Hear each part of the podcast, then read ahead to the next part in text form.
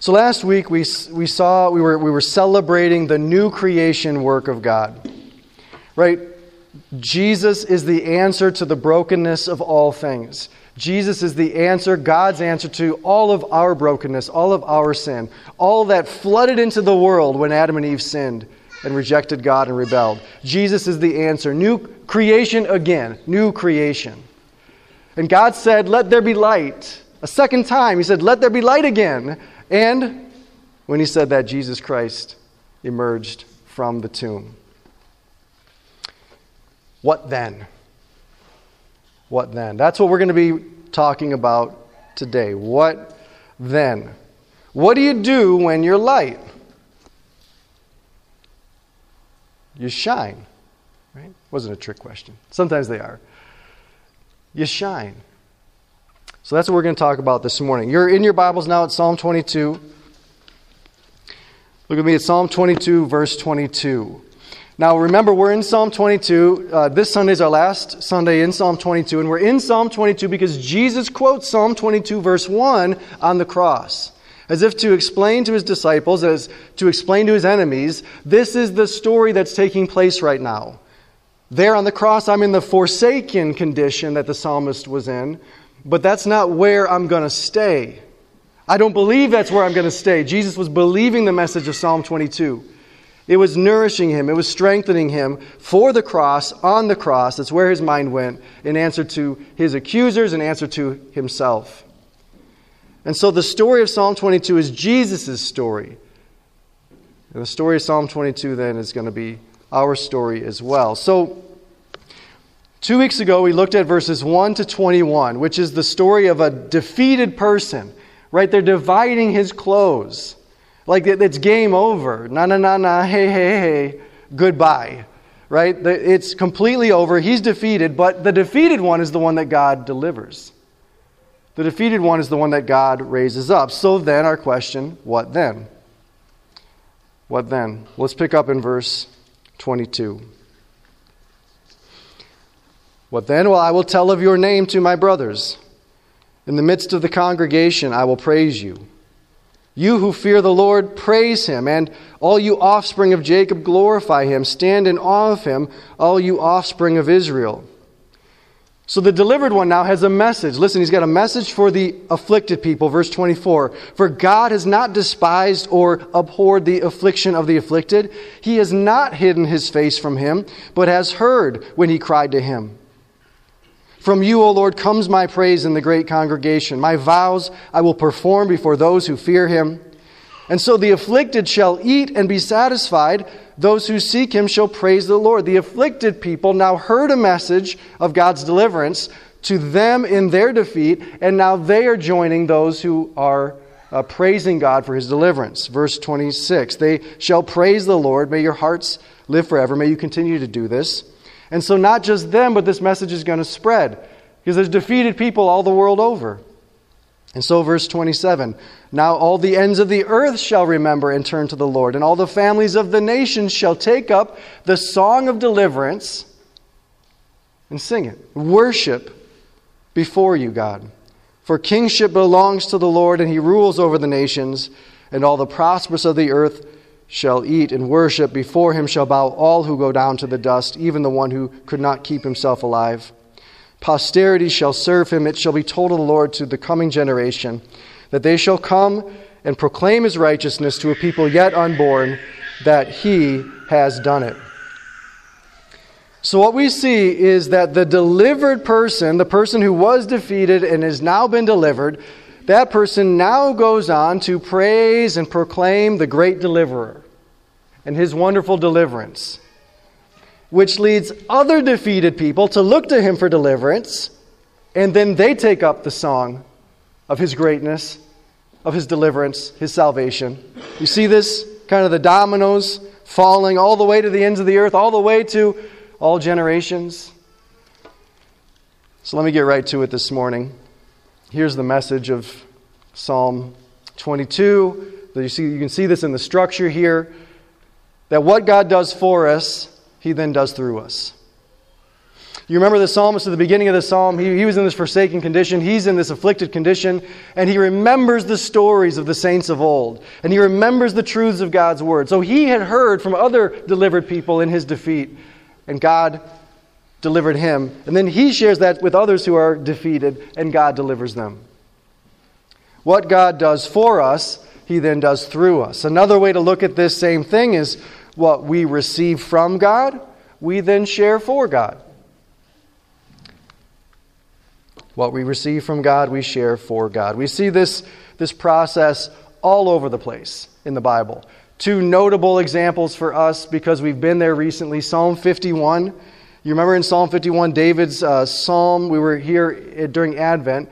David's psalm in response to his journey of great sin, great shame, and, and, and, brokenness then when confronted by the prophet Nathan, and then turning to the Lord and being restored. And, and he writes Psalm 51 out of that experience. And, and in Psalm 51, he says, Lord, I need a new heart, I need your mercy, I need a new spirit. And then, after God's done all that for this defeated person, David says, He says, Now I will go and I will I will teach transgressors your ways. I was a transgressor. I learned your ways in my transgressed state, and now I'm going to teach transgressors. I'm going to bring sinners back to you. I was a sinner. I needed to be brought back to you. You stepped in and did this. Now I'm going to do this for others. Right? What we've received from God, we then share for God. What God does for us, He then does through us.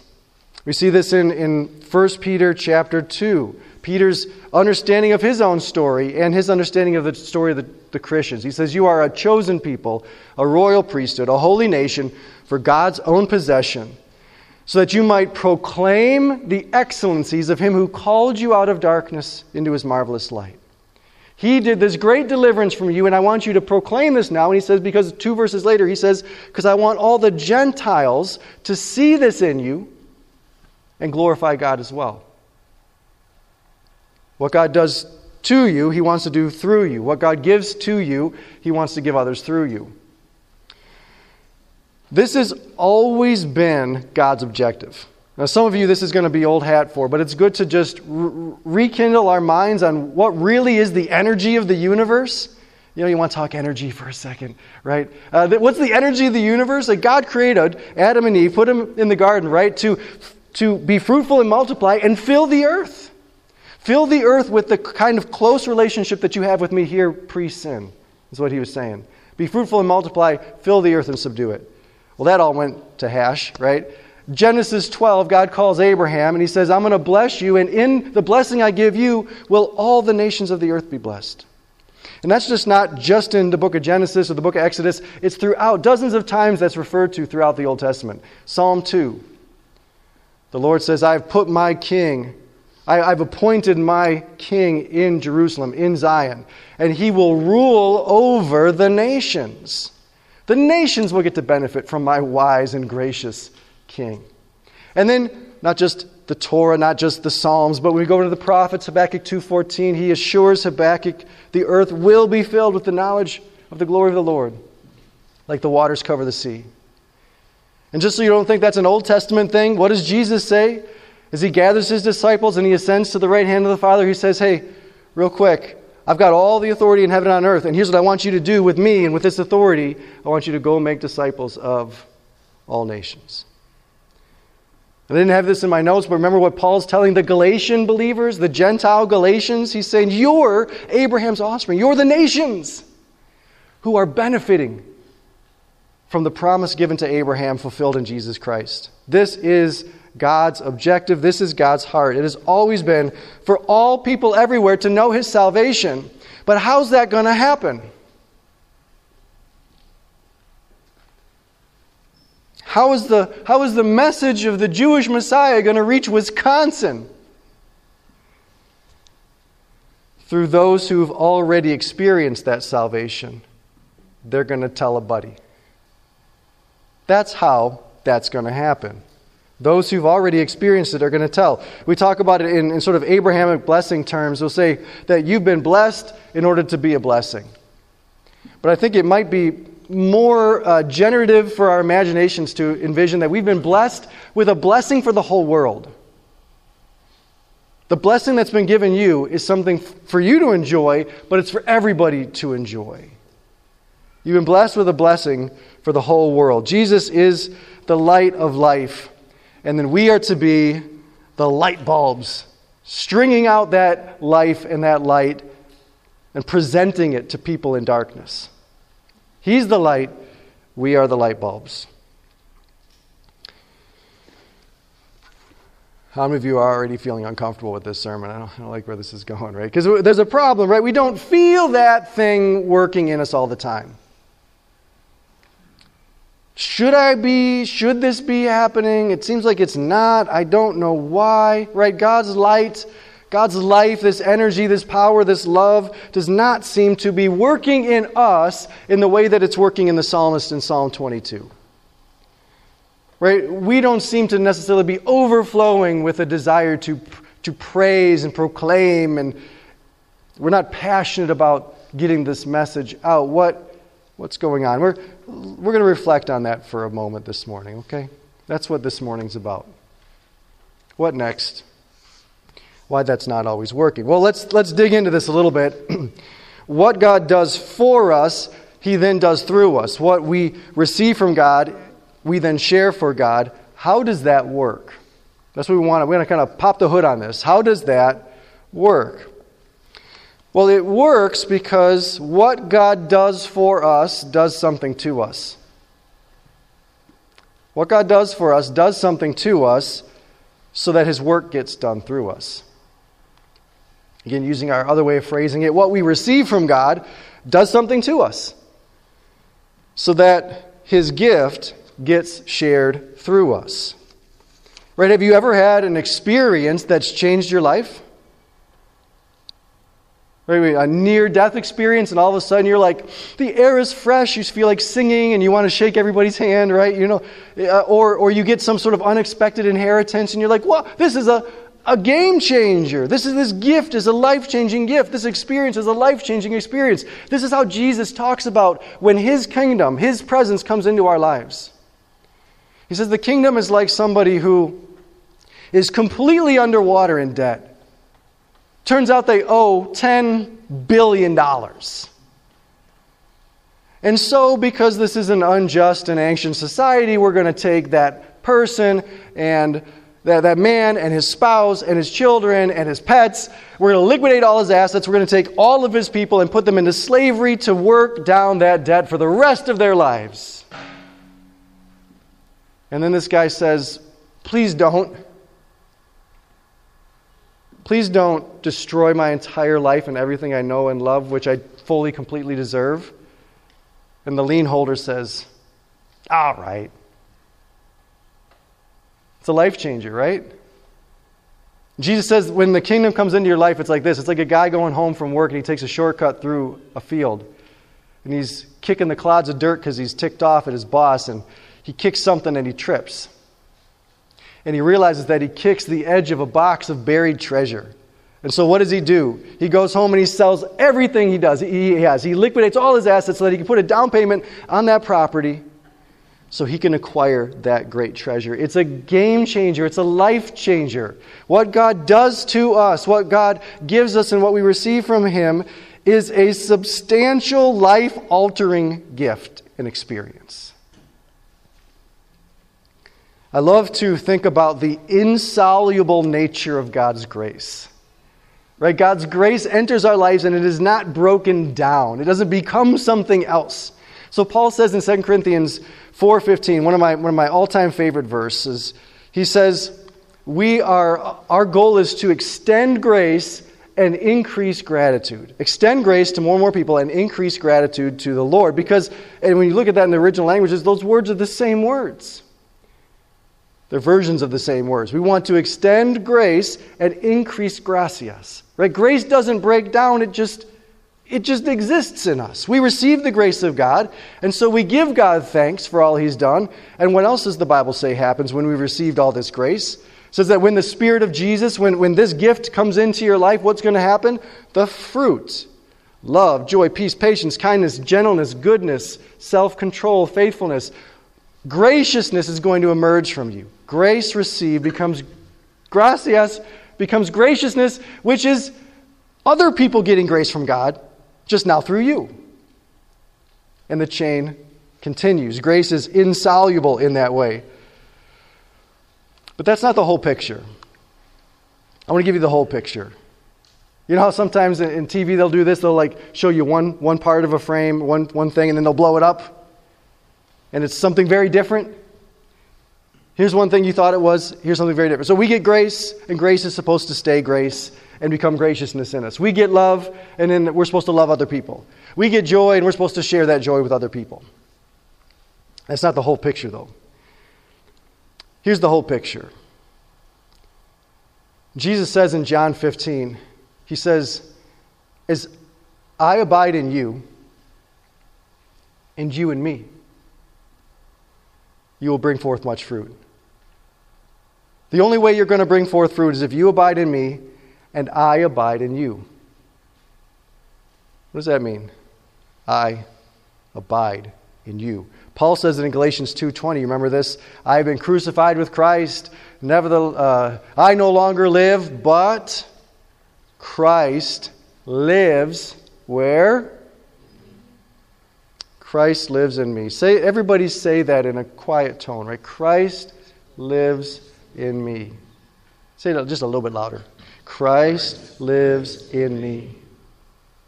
Christ lives in me. Paul says it in a different way in Romans 8:11. He says if the spirit of him who raised Jesus Christ from the dead dwells in you, he will also give life to your mortal bodies.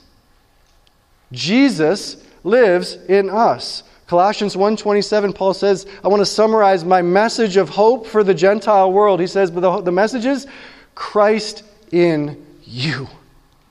Christ in you. The way Jesus says this with the disciples right before he leaves, he says, I will be with you always. I will be with you always.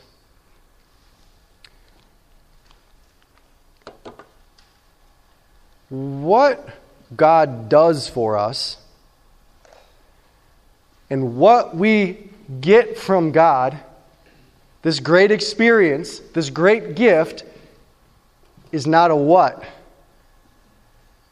it's a who. It's a who. It's Jesus Christ. It's the Spirit of Jesus Christ Himself. All of the things that we love, all the light and the love and the life and the joy, all of that is just our experience of encountering Jesus in our lives. So, what God does for us, He then does through us. What we receive from God, we then share for God. How does that work? Right? Something, it does something to us. What it does is actually, it's Christ Jesus coming into our lives. Christ Jesus living with us. And who is Christ? He is the resurrected Savior. I have to admit, Last week, I was disproportionately to be found on the couch. uh, the Holy Week services, uh, all of that stuff, it just, it, it, it I, I, got my energy sapped, right? So after Easter, you know where I was. I was on the couch. After Easter, you know where Jesus is? He wasn't on no couch, right? We tend to think like Jesus comes into our heart and then just chills, like he's wandering around in his pajamas and a robe with a half drunk cup of coffee. He's the resurrected Savior. It's time to go. You know, so often I, I imagine this sort of a discipleship conversation happening in my spirit, in our spirits between us and Jesus, where, where we're, we're like, Jesus, you delivered me. You saved me. This is so wonderful and awesome. Thank you so much, Jesus. You are the best. You want another song? Let's sing another song, Jesus, because you, you deserve it. You are the best. And Jesus is like, absolutely. I'm so glad that I was able to be here for you. I'm so glad I was able to save your life and everything. Absolutely. I'm so, you're welcome. And then we're like, oh, yes. So great. Well, Jesus is like, hey, so what are we going to do next? Do you want to talk some more about what I did? Do you want to get to know me a little bit better? I know. Who do you know who needs the deliverance that I just gave to you? Should we invite them to church? Should we, should we host a Bible study with them? Hey, who should we start praying for right now? And we're like, uh, I, I think I need to. To which Jesus is like, hey, all right, listen, take your time. I will never leave you. We don't need to rush it. I'm always going to be here in your life forever. You and me, me and you forever. To which we're like, to be honest, Jesus, I don't think I realized that when I asked God for help, that you would be so around.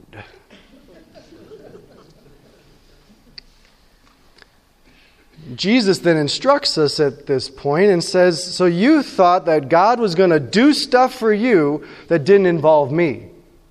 This is why we need the whole picture. God, give me help and grace and, and love me and bless me. And Jesus says, You think God was going to do stuff for you that didn't involve me? I'm the grace of God. God's blessings all come through me. They all come from me. They all come in me. You only have anything good because you have me. To which we're quiet for a little while while we process this. And then we say, Well, so what do you want to do? Jesus interrupts us and says, Save people! That's what he wants to do. Jesus wants to save people.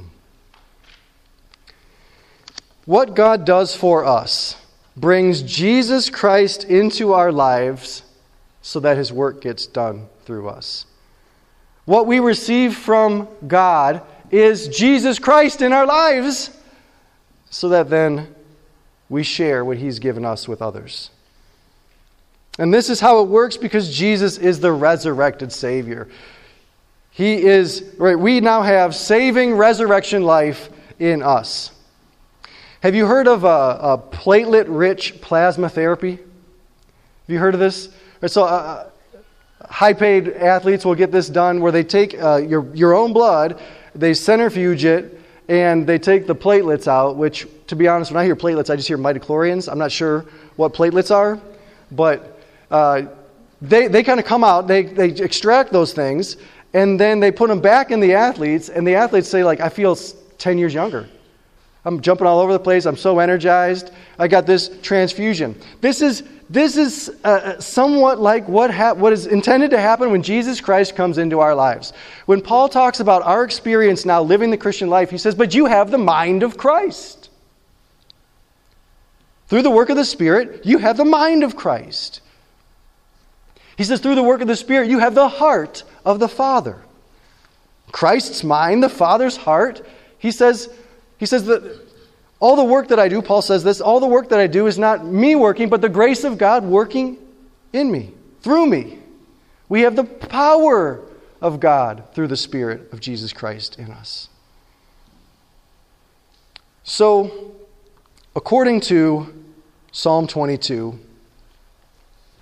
we should be we should be prayerful, promoting, I just went with it, praising, proclaiming, passionate about the work of Jesus Christ.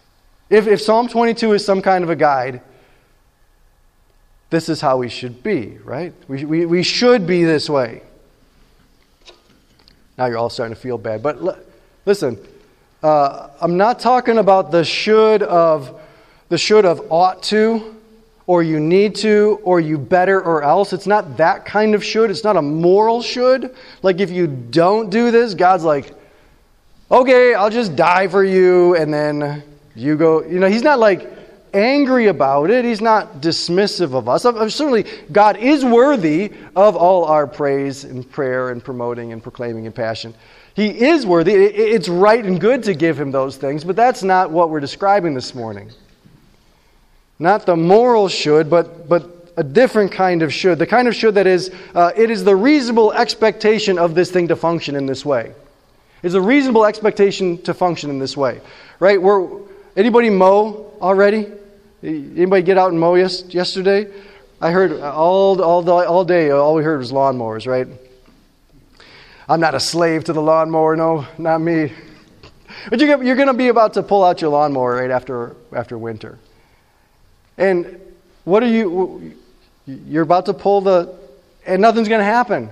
Nothing's going to happen for a couple rounds of pulling the starter cord, right? And you're going to say to yourself, I filled it up with gas last September. I don't, I don't know what's going on here. It, it's got a spark plug. Those never need to be changed. I mean, I don't know what could pot. It should work, right? It should work. This is the should. What we're talking about is that is the should of everything that is needed for it to work is present. That's what that's the should. I just want to be careful because Christians like to kind of, you know, poke themselves in the eye with stuff. I want to make sure that you understand what I'm saying here this morning. That what we're describing is that if everything we, we have everything we need for this to work, it should work. Right? This is the normal operations. What, what God does for us does something to us, brings Christ into our life, so that under normal conditions, His work will continue through us. What God gives us does something to us. Christ comes into our life so that under normal conditions, normal operations, His gift should go to others as well. So, why doesn't this happen? Why doesn't this tend to work in us? Sometimes it does, maybe sometimes it doesn't. How do you feel about that question right now? If you had to answer that, just for yourself, why doesn't this work in you?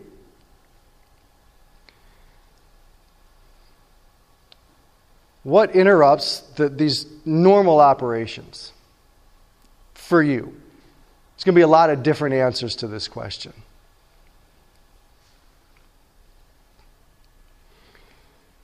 It's interesting in Matthew 28. Matthew 28 is this pretty short chapter, very important. It tells the story of Jesus' resurrection, and then it gives us the Great Commission at the end of it. But in the middle of Matthew 28, there's this interesting vignette, this interesting sort of like uh, little short story about the guards. So think with me for a second. Put yourself in these guys' shoes. The guards were there Easter morning. They were there when the angel of God showed up and rolled the stone away. And whatever, however, whatever happened next, they were there for that. They saw the resurrected Christ. They saw the angel of God.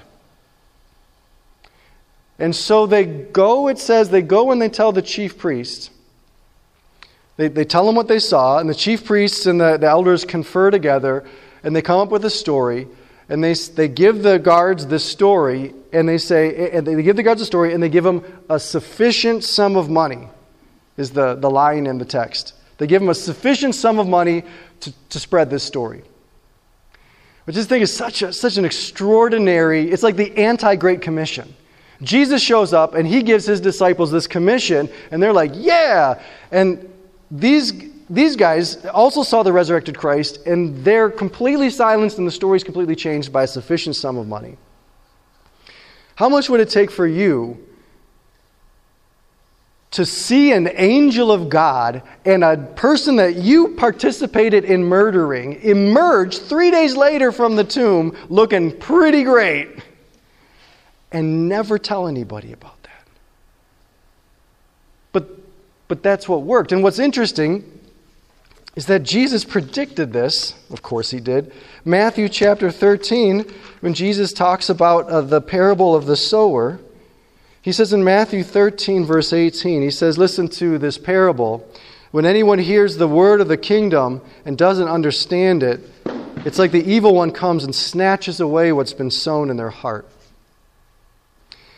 He says, uh, There's others who hear the word and they receive it with joy, but Though they endure for a little while, when tribulation or persecution arises on account of the word, immediately they fall away. He says there's others who, when they hear the word, but then the, the, the cares of the world and the deceitfulness of riches choke the word. So he's predicting the power of riches to choke out a resurrection experience.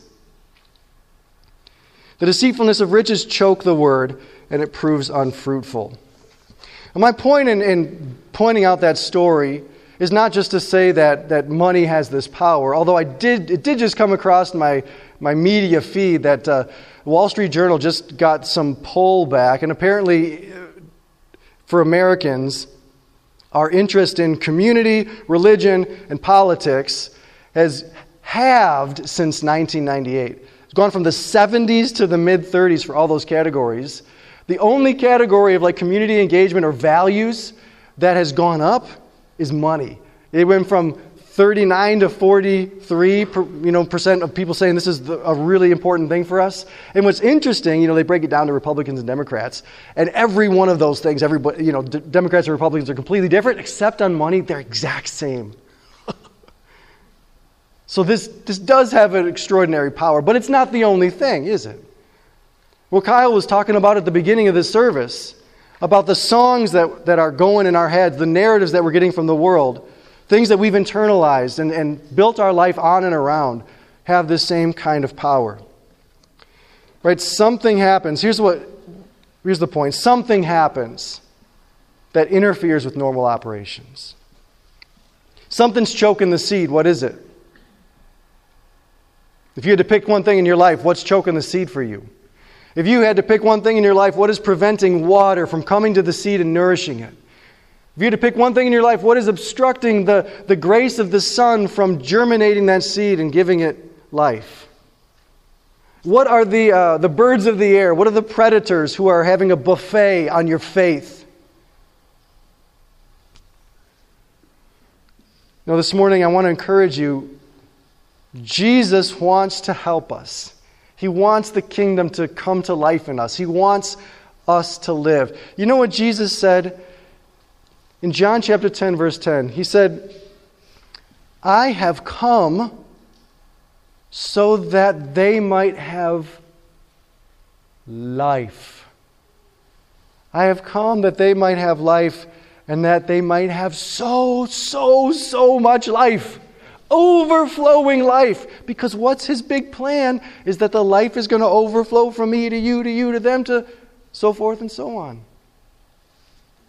I've come that they might have so, so much life. What do we need this morning, friends? Jesus wants to help you with this.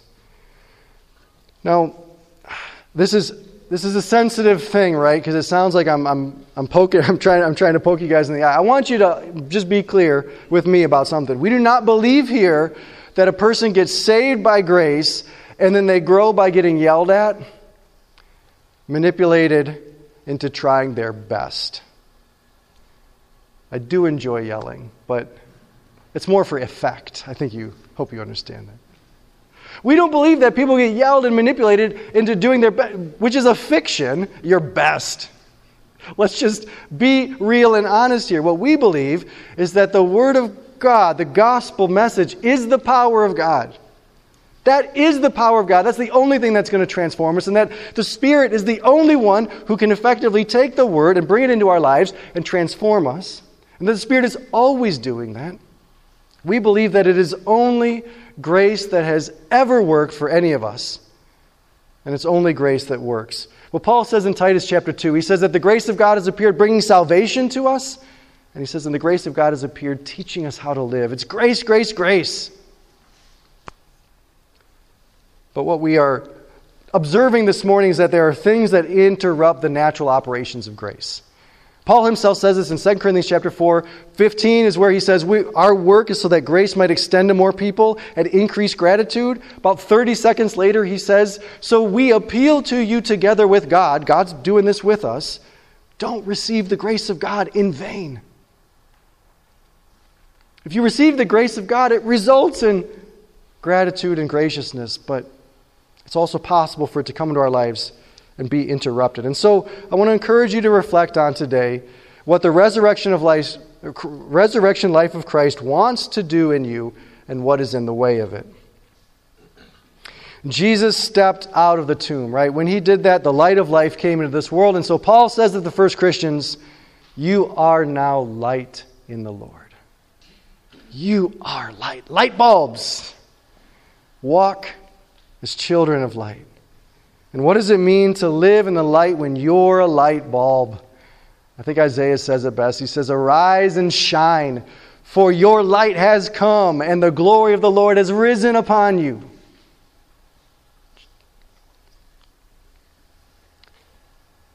The Lord is risen. the Lord is risen.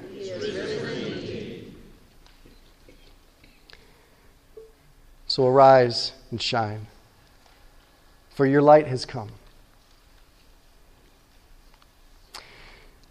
What might it mean for you today for the light, the life, the love, the joy, the heart, and power of Christ to pass through you? What, what might that mean for you today? And here's the real thing would you be willing to ask Him about that? Jesus, what does this mean for me? And, and think about this question as well what might be in the way of the normal operations of grace? And again, would you be willing to just ask the Lord about that and ask Him for some help with whatever is presented to you? So let's just take a moment take 30 seconds of quiet.